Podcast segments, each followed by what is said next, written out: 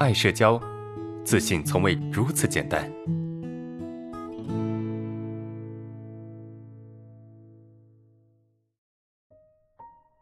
第一个问题是，伦哥，你觉得社交恐惧跟手淫到底有没有关系？他谈到一个手淫的问题我不知道这个能不能直播哈。手淫之后虚，不知道是心理暗示还是真的虚弱西医又说没事，不太明白。OK， 这个问题是很多，对，这个有点那个哈，但是这很正常这很正常。作为一个心理咨询师来说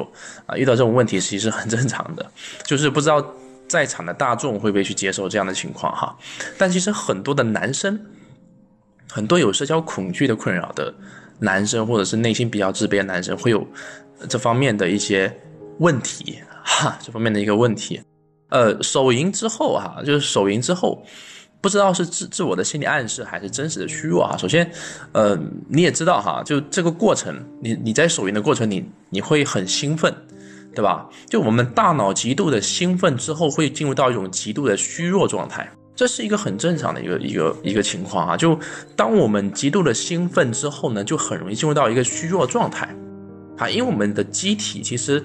不能够太过去兴奋，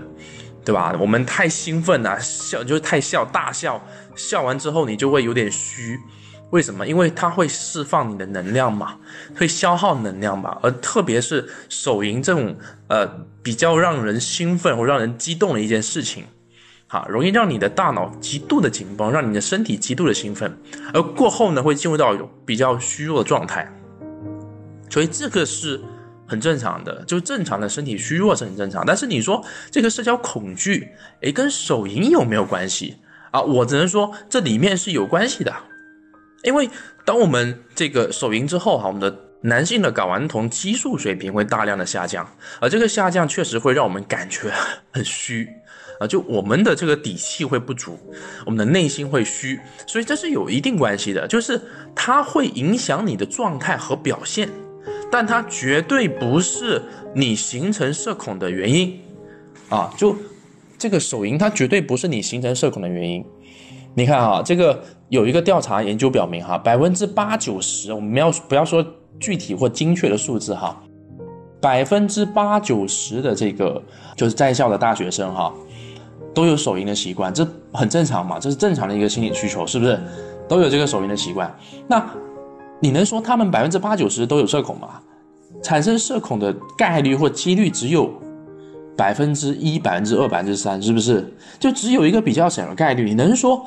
只要一手淫就有社恐吗？你可能会说老师，我是特殊的我这个天天来，对吧？每天来一次，